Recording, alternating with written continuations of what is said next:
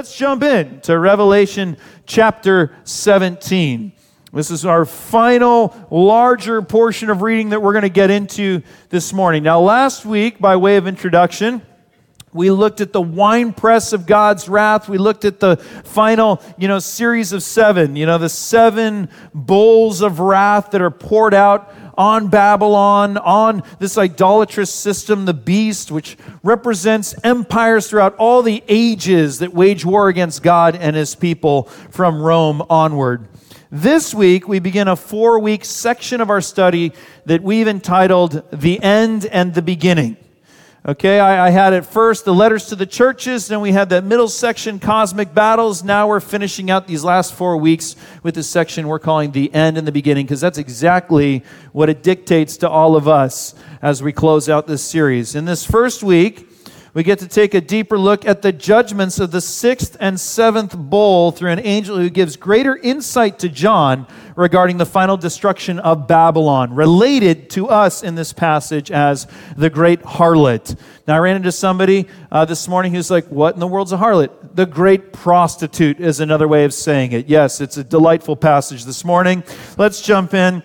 Revelation chapter 17, two and a half chapters. Next week, I think I only have like 10 verses. So we're going to be slowing down significantly, but this week, another lengthy passage. You'll see the verses on the screen.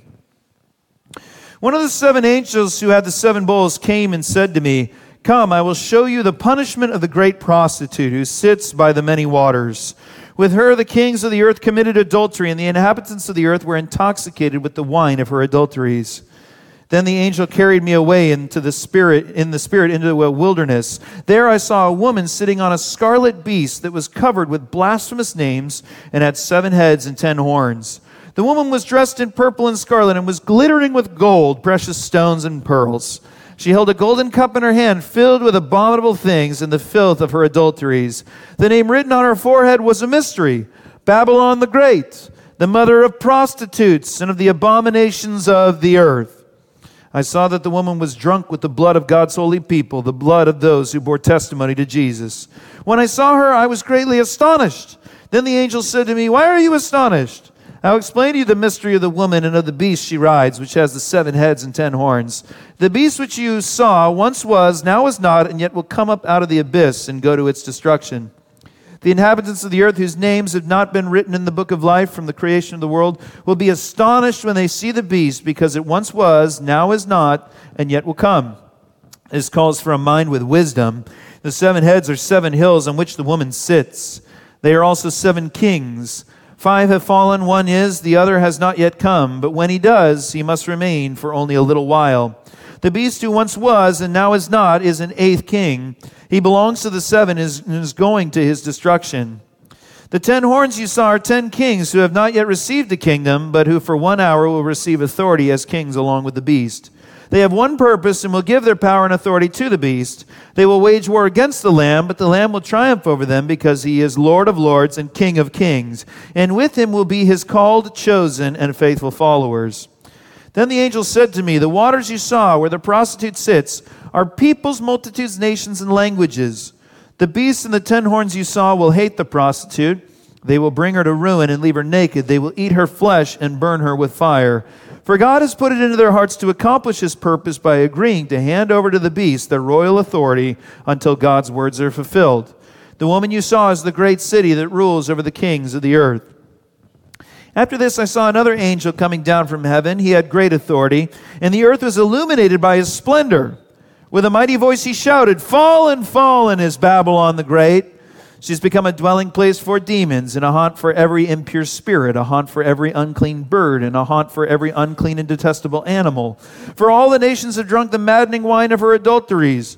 The kings of the earth committed adultery with her, and the merchants of the earth grew rich from her excessive luxuries. Then I heard another voice from heaven say, Come out of her, my people, so that you will not share in her sins, so that you will not receive any of her plagues. For her sins are piled up to heaven, and God has remembered her crimes. Give back to her as she has given, pay her back double for what she has done, pour her a double portion from her own cup. Give her as much torment and grief as the glory and luxury she gave herself. In her heart she boasts, I sit enthroned as queen. I am not a widow. I will never mourn. Therefore, in one day her plagues will overtake her death, mourning, and famine. She will be consumed by fire, for mighty is the Lord God who judges her.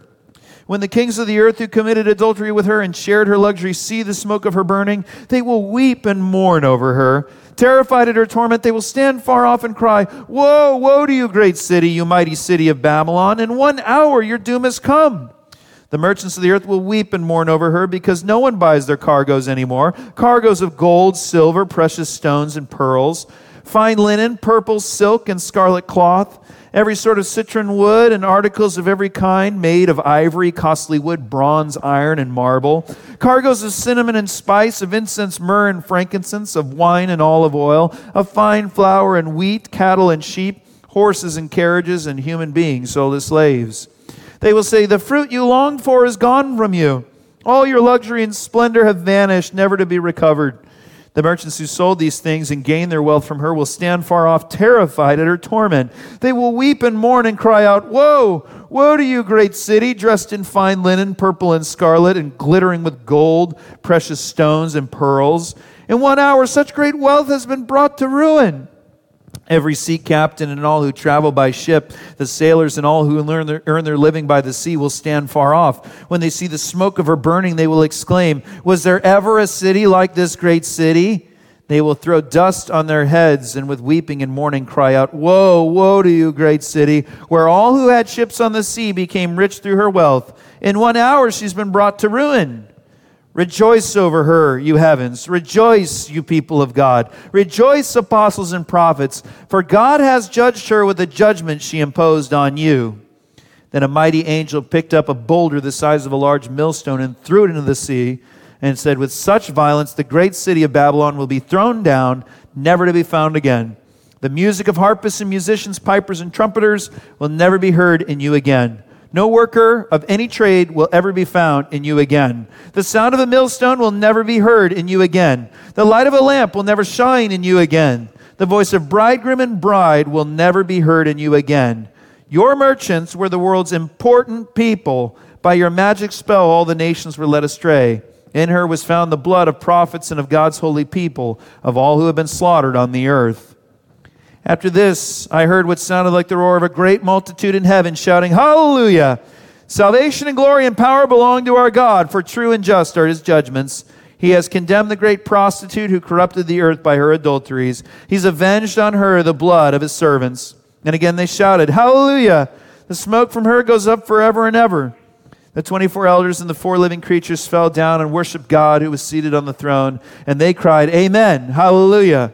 Then a voice came from the throne saying, Praise our God, all you his servants, you who fear him, both great and small. Then I heard what sounded like a great multitude, like the roar of rushing waters, and like loud peals of thunder, shouting, Hallelujah! For our Lord God Almighty reigns. Let us rejoice and be glad and give him glory.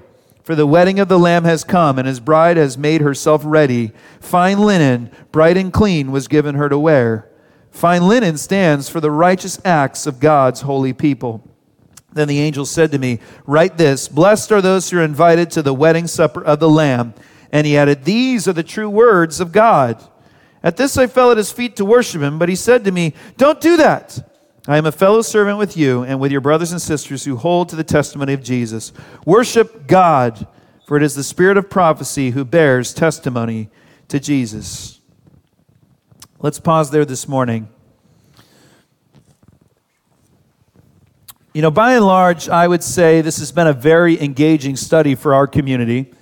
I can tell you attendance has been uh, off the charts for us as it relates to our recent history the last few years. I don't know that that's because a lot of you are new. Maybe it's just many of you have just been engaged in the study. You've not wanted to miss a week. I invited you not to miss a week. And so you're here. And so I've seen a lot of engagement, enthusiasm. I've also heard a few critical comments from time to time as I go through the series about maybe me making too much of this book metaphorically. Now, I think this chapter further vindicates the approach I've taken up to this point. Because if you look at chapter 17, you've got a harlot by many waters, seated on a beast with seven heads and ten horns, whose seven heads are actually hills, and the hills are actually kings or kingdoms. And so she's seated on this beast that is heads that are hills that are kings. Five passed, one is, one is to come, and the beast is from them, and it is in fact an eighth king, is one of his own heads. So the beast is made up of heads, but he is also one of the heads that is on himself. And there are ten crowns who are not yet, but will conspire with the beast to kill the harlot, who's said to be the great city at the final verse of chapter 17. So, who takes issue with me seeing metaphors in the book of Revelation? Not John. I don't think he would. I don't think God does.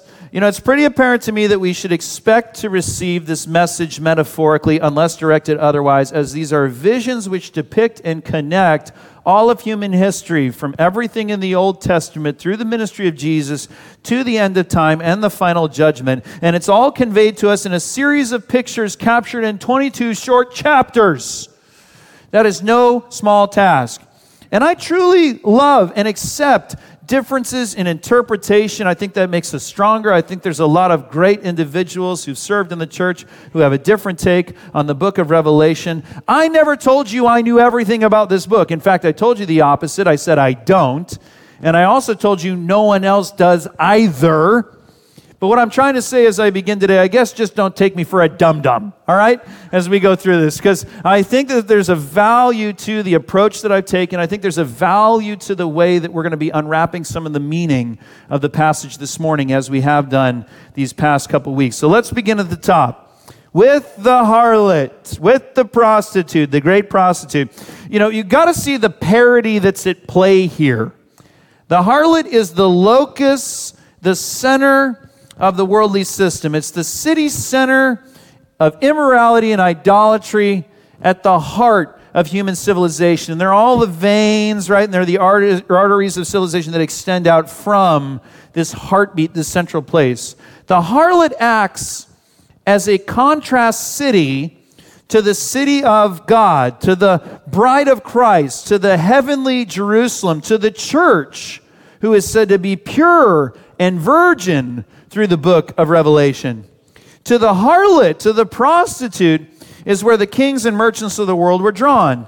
In fact, the many waters upon which she sits are said to be the many tribes and nations and peoples in verse 15. The whole world comes and goes from this epicenter of false religion to get wealthy, to experience pleasure, and to play along with the worship of the world system, which is the beast who is empowered by Satan, the dragon, through the ages. And the harlot is at first glance beautiful and enticing, entrancing, even, dressed in purple and scarlet, adorned in these precious gems. That's how God is described earlier in the book of Revelation in these precious gems, the heavenly city in chapter 21 the new jerusalem it is it is described as you know having these precious jewels yet again. You know this positive sort of first impression it reminds me of something i heard a comedian say recently about you know running into celebrities uh, you know, these beautiful celebrities, he goes, you know, they're just ageless. They're just incredible, you know, when you run into them on the street. But, but there's always a tell about their age when they go to like scratch their forehead or something, and you see their ghoulish hand come up and like scratch their forehead. Like, his point is the hands never lie. You know, you, you, can, you can dress yourself up, you know, everything in the world. You can be ageless and beautiful and all that. Now, I'm not trying to get you to be insecure about your hands here, everyone. You know, everybody's like, oh, how was your week after service? But no, no, no, no. Let's just own it. We're not, we're not, you know, building on youthful beauty as the image of beauty in the church. But, but what he's saying is like first impression, ageless beauty, and then there's a tell, there's a giveaway when you look a little closer. And the same is true of the harlot. The harlot is enticing at the first impression, but when you look a little closer, you see she is drunk on a cup of abominable things. In fact, it is the blood of those who bore the testimony of Jesus. Now, even given this terrifying dimension to the woman, John is entranced. In, in the literal like language, the original language, it says he wondered in amazement. He wondered in wonder at the woman. And the angel sort of has to rebuke John. He has to sort of slap John and go, wait a minute. Uh, John, this woman is at the center of a system of evil, of conspiracy in the world, of idolatry. Don't get sucked in. The angel goes on to explain this woman rides upon the beast, as I said earlier, with the seven heads and ten horns. I know I was doing a little bit of, you know, an introduction there. It, it served to actually remind you of what you read. So, as I said before, she's riding on this beast, seven heads, ten horns. It's the same beast that's introduced back in chapter 13, who's employed by Satan to make war against the church.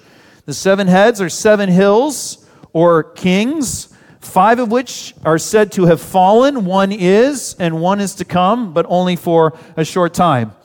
Now, instead of trying to identify these five fallen kingdoms, the one that is, the one that will be, but only for a short time, because there's about a hundred conceivable ways that people try to make sense of that, I think we should take the number seven symbolically as it has been used all throughout the book of Revelation up to this point what's being conveyed here is I mean, these are all the earthly kingdoms of the world. Five have passed, meaning a lot have come and gone. That's always been true through human history. A lot of these kingdoms have come and gone. There's one that is today, and there's a next one in line that's going to come into the future. This is the way that human history is moving. There's always a harlot perched upon whatever empire's at play that the beast is employing against God and against his people. On and on. Babylon, Persia, Greece, Rome, onward.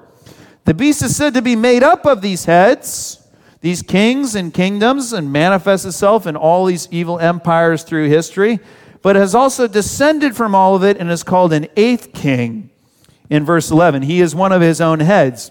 I take this to mean there will be the final battle depicted in this chapter and in the chapters to come, wherein there will be a last ultimate manifestation of the beast's work through all time when the ten kings assemble together with this literal beast or antichrist and make war against the harlot.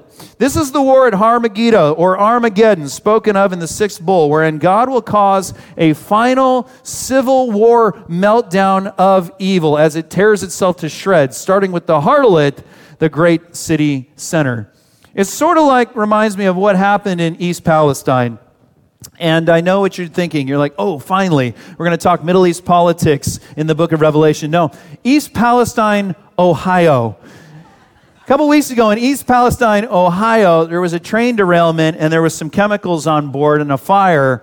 And it started to burn and it was getting uncontrollable. You know, so we're told in the news that they were following the temperature, and the temperature was just increasing, increasing, increasing. So, with all these chemicals contained in this train, uh, you know, it was going to become so unstable. There was going to be a chemical reaction, a series of dominoes. The thing was going to blow up and throw shrapnel for miles right? It's, it's, sort of like the same concept as a nuclear meltdown. When a nuclear meltdown occurs, it's heat that happens in the core, it's unsustainable, and then it just gets chaotic, and there's an explosion, and then it's all, you know, crazy after that. So evil is the same way. It's chaotic. Evil is not kind to itself. I know it's not kind to the good, but it's not kind to itself. Its own heat will spiral out of control. It's unstable by nature, and it will eventually be allowed to cannibalize itself. And this is ultimately all guided by God's direction and word. So says chapter 17, verse 17. Now, chapter 18 depicts that the very implosion of evil against Babylon the harlot, as an angel arrives and celebrates the fallen and hellish nature of the city after it is laid to waste. So the call to God's faithful is to be separated from the city, to be separated from the harlot, to be spiritually removed from association because we do not want to be in the blast radius of God's wrath toward it a wrath that's going to be equal and comparable to the comfort and luxuries it had showered upon itself. Again, this is like the evacuation order given in East Palestine when they said this could explode and send shrapnel for miles. We need to get the people out of the area. So, we, as God's people, God's faithful, we are called to separate ourselves from the spiritual realities of Babylon and it's sins that are piled all the way up to heaven because God's wrath and judgment is about to come toward all of it. And starting in verse 9 of chapter 18 into 19, we have the various reactions to that wrath being exercised against the city. Both reactions that are of mourning and sadness and of celebration. And one's response to the fall of the city is dictated by their relationship to it. It's sort of like uh, on Super Bowl Sunday. You got two teams. And you know, your response at the end of the Super Bowl game is dictated by your relationship to the teams. If your team won, you're celebrating. If your team lost, you, you're mourning, right? You're crying. Or there's a third option, you're just eating chips. I get that. But in this picture, there is no third option. You're either part of this great system or you're aligned with the kingdom of God. There in chapter 18, verse 9, it says, The kings and merchants associated with Babylon, these are the powerful. This is the 1% of the political and economic system. They're going to come together in grief because their prosperity was tied to the evil and the idolatry of the city. And that's true today. The political and economic and religious dimensions of society are fused together just like you see here in Revelation chapter 18. They, are all together. You know, there's a, there's a spiritual dimension to it, the religious dimension, there's an economic dimension to it, there's a political dimension to it, and they all seem to go hand in hand as the merchants and kings and everybody come together to grieve the loss of this city. When, when one of those things falls, it's all going to fall together. To illustrate the way that these you know, forces are all tied together, even today, let me take, for example, in the news this past week, what happened with Walgreens. Walgreens said that they will not sell the abortion pill in 20 states in our country. You know, they're going to have it where it's just you can buy it right off the shelf. You don't need to go to a doctor or anything, it's just accessible. Uh, and they said, We're not going to sell it in 20 states here in America. And you go, Whoa, it's very righteous of Walgreens. It has nothing to do with righteousness. It has nothing to do with convictions. It has to do with 20 conservative states said, We will sue you, Walgreens, and take you to court if you sell this pill. So Walgreens said, Well, you know, the money we make off the pill versus the money and the trouble of going to court, we just won't sell it in the places where it may or may not be illegal in the future.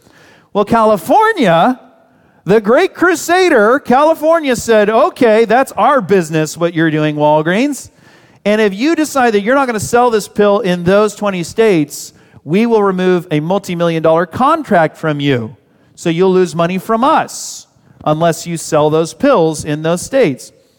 You understand? These realities are all fused together political forces, belief systems and values, and money. The economics, they are always fused together. There's no, there's no soul in any of this. There's no convictions in these companies. Disney, Think about Disney. Disney had a very progressive CEO, a very progressive agenda. Uh, they were, uh, you know, responded to by places like Florida. Florida revoked the special status of Disney World. It was classified as its own city and had certain protections and such. Well, they revoked that because of the progressive agenda of Disney. So the board said, well, get rid of the progressive CEO. This is trouble for us. Bring back the old CEO who's going to be more of a middler in society. It's not because Disney's righteous. It's not because anything in their value system has changed whatsoever. It has to do with money and politics and the interrelationship with the belief system. You know, the capitalism in itself, it's a system that has no soul. It follows the money and so worships and cooperates with whichever beast and system is at the helm of society. So here, those who align together in this system in Babylon, those kings, politicians, merchants, and CEOs who conspire together to get a little more for themselves in the midst of all this mess, they mourn the loss to their bottom line. They cry over created things. In verse 12 and 13, when this city comes to its demise, they're crying about the cargoes of gold, the silver, the precious stones and pearls, the fine linen, oh, the purple, the silk and scarlet cloth, every sort of special wood, the articles of every kind made of ivory, wood, bronze, iron, and marble, the cargoes of cinnamon and spice, of incense, myrrh, and frankincense, of wine and olive oil, of fine flour and wheat, cattle and sheep, horses and carriages, and human beings sold as slaves. That's what they're crying over. You know, it's like today, oh no, the luxury cars, the prime real estate, the interior design and architecture, the fine jewelry and fine wine and fine dining, and the stocks and the money and the tech factories and the cheap labor, all of it burned, lost in just an hour, vanishing in an hour. It reminds me of a story in the news this week the Silicon Valley Bank collapse. I saw this happen this week. I, is this a gift to my sermon or what? this text and this happens?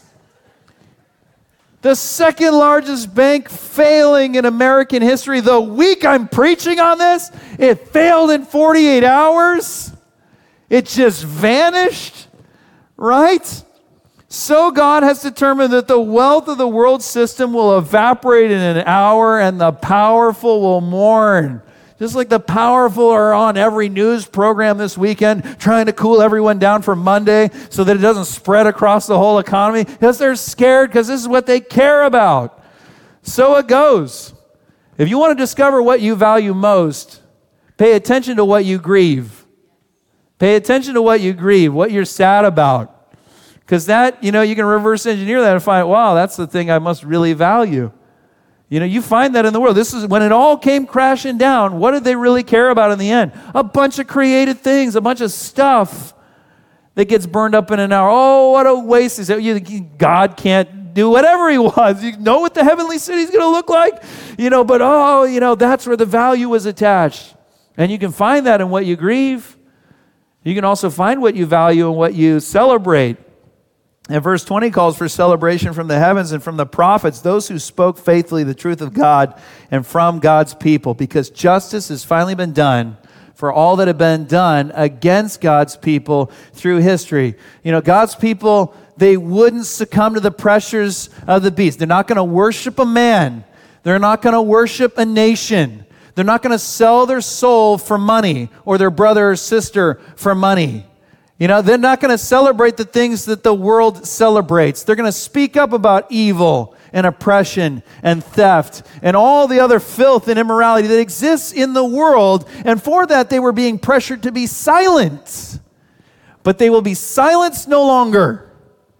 It is the evil center of this world that will go quiet. And John sees an angel take a millstone and hurl it into the, sea. This is the oppressive system of idolatry of Babylon all through the ages being hurled into the deep. There's no more concerts there, there's no more luxuries, no more city lights, no more celebrations.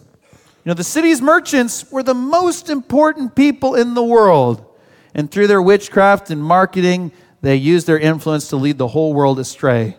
But the fuel they used to keep the monster going was the blood of God's people. And as verse 24 says, all those slaughtered on the earth. Just like the Roman Empire, just like every earthly empire, the promise of uniting the world in perfect peace and luxury and comfort and wealth through the weapons of conquest and war, oppression, and violence. Given that the evil of that empire is done away with forever and ever, a multitude of heavenly beings begin to give joyful praise, glory, power, salvation comes from God alone in chapter 19. And the 24 elders and the four living creatures, they bow down. Those are those who serve God in his throne room. And a voice calls for all to praise God who fear him, all his servants, both great and small. Then it's a call for rejoicing at the wedding ceremony, right? That's about to begin. The harlot has been thrown down, and now the bride of Christ the church is about to be united with Christ, the bridegroom. And the, the bride is adorned and ready, not with the gold and not with the luxuries and not with the excesses of the harlot, but clothed in verse 8, as it says, with righteous deeds. And the angel tells John to write this. It's not like he's not going to write everything down, he's written everything down. But write this, underline this, bold this Blessed are those who are invited to the wedding supper of the Lamb. These are the true words of God. And when John hears that statement, these are the true words of God, he falls down in an act of worship before this angel, but he is reminded quickly don't worship the messenger, don't worship the prophecy, don't worship the one who's teaching the book of Revelation. I don't care who they are, worship God. Revelation has made it clear there's only one to worship in heaven and on earth that is the victorious and sovereign creator of all. What a powerful set of chapters here. And as we step back and as I consider the implications for us as I have every week through this study, there's some things I want to leave you with. I want to reiterate. I want to say again number one, Revelation is relevant. I want to convey and reiterate that in my reading of Revelation, all through the book, including these chapters, everything we've been studying, I say again, Revelation is relevant for us today. I think there's a real danger. The danger in seeing all of this as future means you and I aren't being informed as a Christian for today. You and I aren't perceiving the activities of Satan, the beast, and the harlot in our world system in America now. We're saying, oh, that's something for the future. Well, then you're not going to be looking for the methods, the methodology, the fact that there's a spiritual battle taking place. Yes, there will be a final manifestation of the Antichrist. But the gospel tells us, the New Testament tells us, there are many Antichrists that have already gone out into the world. They're already at work. Yes, there will be, as suggested here in Revelation 18, a final literal manifestation of the beast. But Daniel saw all idolatrous empires as a beast. In his vision, he's going through it. It is Babylon. It is Persia. It is Greece. It is Rome. So you think, what happened here? Oh, the beast is active all throughout these ages, and then Rome ends, and he stopped? The beast stopped being active in the world? during the Middle Ages? Do you know the Middle Ages? You know, are you aware of even today? You're telling me there's this pause of activity where, where Satan is no longer, you know, warring against us in the same way, and there's no longer a manifestation of the Babylon of old. And you're saying there's no earthly city centers of harlotry and prostitution that export this idolatry around the world. I can think of a few in California where we live. You know, in the vision of the woman and the child and the dragon, which is earlier in the book of Revelation, the dragon goes to make war with the offspring of the woman right after the child ascends to heaven, after he's taken up. There's no pause, there's no break. The dragon immediately goes to make war with the offspring of the woman and immediately employs the activities of the beast. When Jesus is enthroned, First thing he does after chapter 5 is he opens the seals right away. Use discernment. Don't be unaware. We're in the spiritual battle. We're in the spiritual battle. This isn't playtime before some spiritual battle happens in the future and we're all good right now and it's real calm. Everything's going like it should. Uh, uh, we're in it. They were in the spiritual battle in the first century. I think there's a real danger in believing otherwise when you see this as future and you let your guard down. And it's dangerous because, number two, an impression I'm left with reading this passage, it's dangerous to think it's all future because the idolatrous world system today is deceptively seductive. You know, its first seduction is to make you think, oh, you're not uh, a victim to it today. all this stuff, that's future. I mean, that's, that, to me, that's a little bit deceptive because then you're not even aware of you know, the, the forces that are at play here against God's people but, but this entire idolatrous world system, it wants to blend in, it wants to be accepted, it wants to be just, you know, part of your life and, and not really stand out. I mean, uh, break down the players in the book of Revelation and how they are deceptively seductive. The harlot is a counterfeit vision of the bride of Christ. It's beautiful. It's enticing. John wondered at it. It was filled with luxuries, pleasures, important people. It's a community. Don't we want to be involved in a community? It's an alternate community, the alternate place of belonging in the world apart from the kingdom of God, the alternate system that demands worship and valuation in the world. And the beast is a counterfeit image of Christ, too. You may have wondered what's this business about the world marveling at the beast as it emerges from the abyss. You know, that's what it says in chapter 13. It's, it's saying it again here. Uh, you know, the, the beast, when it emerges in chapter 13, it has, a, it has a mortal wound on one of its heads, and yet it still lives. And so the world marvels at the fact it's not dead, it's back, you know, it's coming back. It's this, it's this counterfeit version of a resurrection. Just like Jesus has a resurrection. So this beast is coming up out of the abyss. But the difference is it's only coming out so that it can return back to the abyss where Jesus is raised up into heavenly glory. God is, was, and will be forever. The beast, when he's referred to, is not, and yet will be, only to be judged. And then there's the false prophet, the second beast out of the land, who was said to have two horns, mimicking the image of the Lamb, the two horns of the Lamb of Jesus. You know, just as so called Balaam was deceiving the church of Pergamum, in the letters to the churches, and Jezebel was there in Thyatira. So there are these false teachers working within the community of God, disguising themselves as if they're representatives of Jesus, saying that they are angels of light, but really what they're promoting is being complicit with the idolatrous world system of today. There are all these parodies and counterfeits in the spiritual of the battle of, of this world that appear at first glance to be enticing. There is a love in the world that is a parody of the love of the gospel. It's enticing, it's beautiful, but when you get down to the core of it, it's really just the love of self. There's a grace that's counterfeit, and it's a parody of the grace of the gospel in the world. It's a grace that demands no repentance or change from anybody at all, right? There's a charity in the world that really doesn't have to give a whole lot.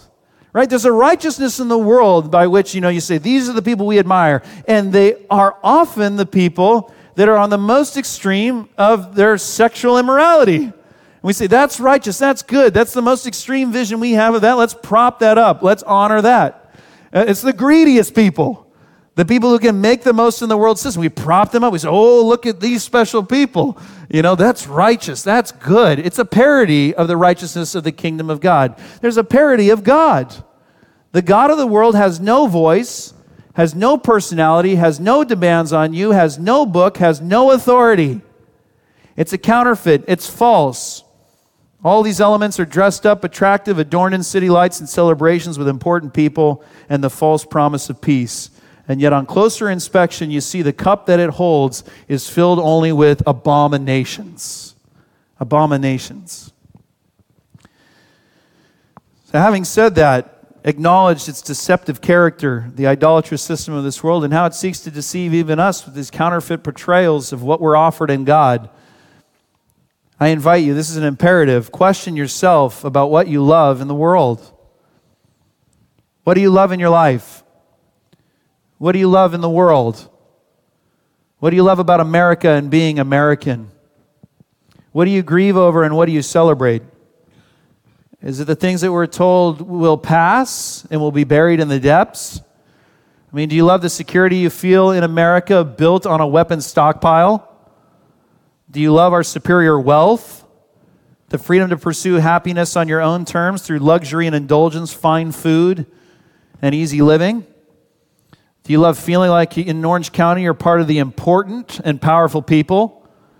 It's the harlot that is adorned in such dress. Remember, all earthly kingdoms, including the one that we're a part of, are going to be nothing but a parody and counterfeit compared to the kingdom of God. The church of Laodicea was warned in chapter 3, verse 17. The church, the Christians, you say, I am rich, I have acquired wealth, and do not need a thing, but you do not realize that you are wretched, pitiful, poor, blind, and naked. I counsel you, Jesus says, to buy from me gold refined in the fire, so you can become rich, and white clothes to wear, so you can cover your shameful nakedness, and salve to put on your eyes, so you can see. That church of Laodicea, they got a little too comfortable while in this world of exile. They settled in to the kingdom of Babylon and they dressed themselves like the harlot. God says, Come out from the city. Be separated so you don't share in the sins and so you don't share in the plagues and destruction that is about to befall it. So Jesus told Laodicea, Trade your worldly wealth for true wealth. All that fine clothing and excess and luxury, Get rid of it because you're actually spiritually naked. Take the white clothes that I want to give you and clothe yourself in the confession of me as Lord and in a life that reflects my goodness. The adornment of the bride, what we are to clothe ourselves with and what we are to pursue and desire are those righteous acts that follow in line with Jesus. They're the righteous deeds which the book of Revelation is constantly reminding us Jesus sees done or undone in his church. So I ask you, do you love the things that are perishing and deserving of wrath?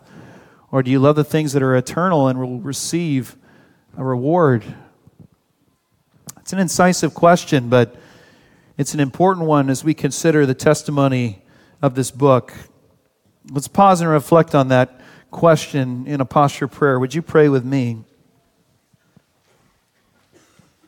And Heavenly Father, I am asking that you would give insight to my brothers and sisters Are we attached to and do we love and do we grieve and do we celebrate the things that are perishing and deserving of wrath? Or are we pursuing and loving the things that will persevere on into eternity? Those things that receive a reward. What are we grieving? What are we celebrating? Where are our attachments?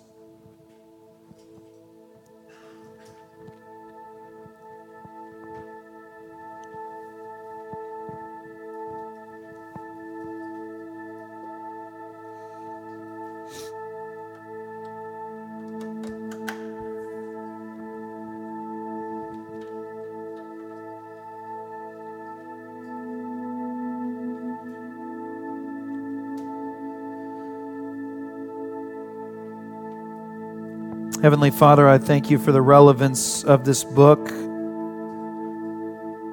for the truth that you gave to the early church, that you've given to the church through the ages, that you give to us today, that we might be aware of the true spiritual battle that is taking place around us, the deceptiveness of the idolatrous world system that sets itself up against you, that calls out for our loyalty that wants to preach to us a different gospel, a different good news that really isn't going to end in prosperity, it's going to end in destruction.